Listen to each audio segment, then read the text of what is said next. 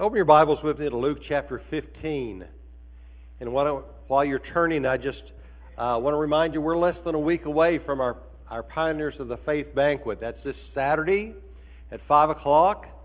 Uh, we need all of you to come and to serve and to honor our, our seniors. Um, I'm going to be uh, sending out a reminder again this week just, just to remind you I need you to be here. Kathy, do you need anybody in the kitchen to help beforehand or just to help serve? Okay, so if you can come and help cook, uh, if you'll see Kathy after the service, and if nobody volunteers, Kathy, let me know and I'll call some people. Appreciate it. We're going to uh, honor our seniors and, and let them know about services, ways that, that, uh,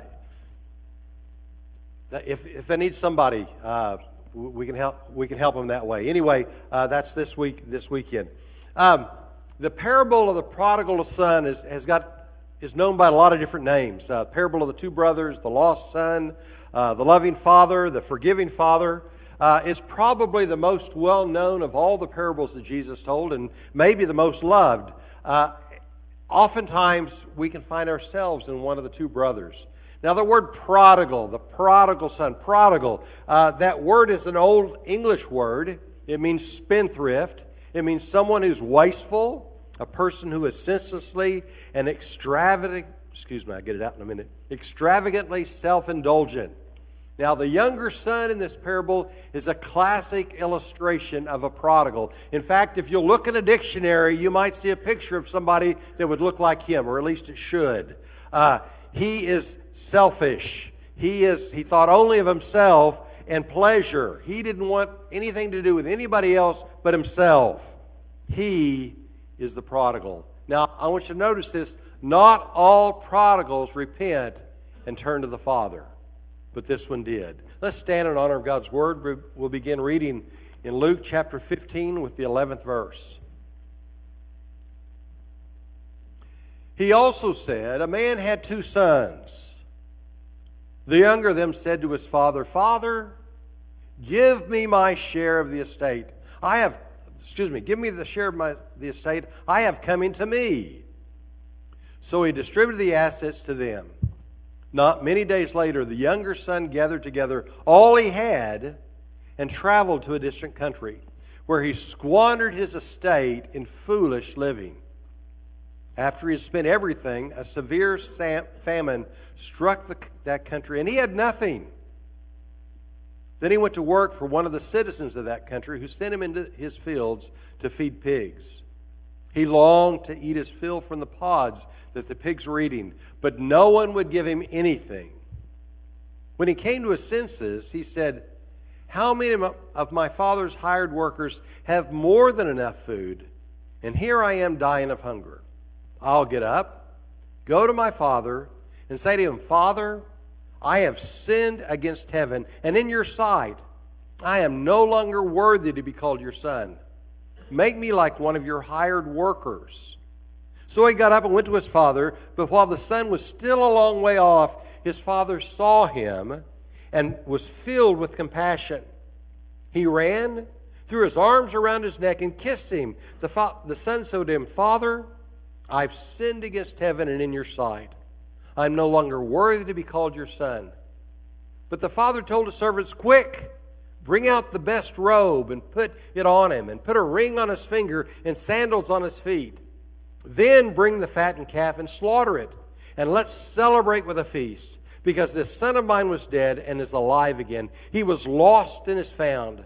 So they began to celebrate. Now his older son was in the field. And as he came near the house, he heard music and dancing. So he summoned one of the servants, questioning him what these things meant. Your brother's here, he told him, and your father has slaughtered the fattened calf because he has, has him back safe and sound. Then he became angry and didn't want to go in. So his father came out and pleaded with him. But he replied to his father, Look, I've been slaving many years for you, and I've never disobeyed your orders. Yet you never gave me a goat so that I could celebrate with my friends. But when this son of yours came, who has devoured your assets with prostitutes, you slaughtered the fattened calf for him. Son, he said to him, You are always with me, and everything I have is yours.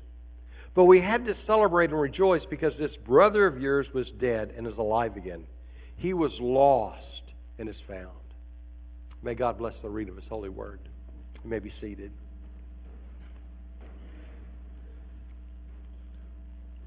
The key to interpreting this parable is in verses 1 and 2 of chapter 15. And it, verse 2 says, And the Pharisees and scribes were complaining, This man welcomes sinners and eats with them. Jesus was accused by the religious leaders of his day of being a sinner. That's one, one way they wanted to discredit Jesus and his ministry because he hung out with people that they considered to be sinners. By the way, the Pharisees rejected the idea that Jesus was the Messiah or the Son of God, and they persecuted anyone that believed that. And so Jesus told in, in chapter 15 three parables, not just one, but three. The first parable was about a man who had 99 sheep. Now, listen to the way Jesus drew his listeners in. What man among you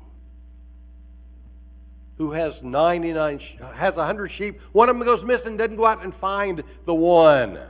He drew him in. Uh, and and the parable goes on. He went out and he found the one and brought it back and he he wanted to celebrate with everybody. In fact verse verse 7 says i tell you in the same way there will be more joy in heaven over one sinner who repents than over 99 righteous people who don't need repentance well, then he told a second parable about a woman who had 10 coins and had lost one of them. Now, I've heard other preachers say that, that the, this was her dowry. And because she lost one coin, she couldn't get married until she.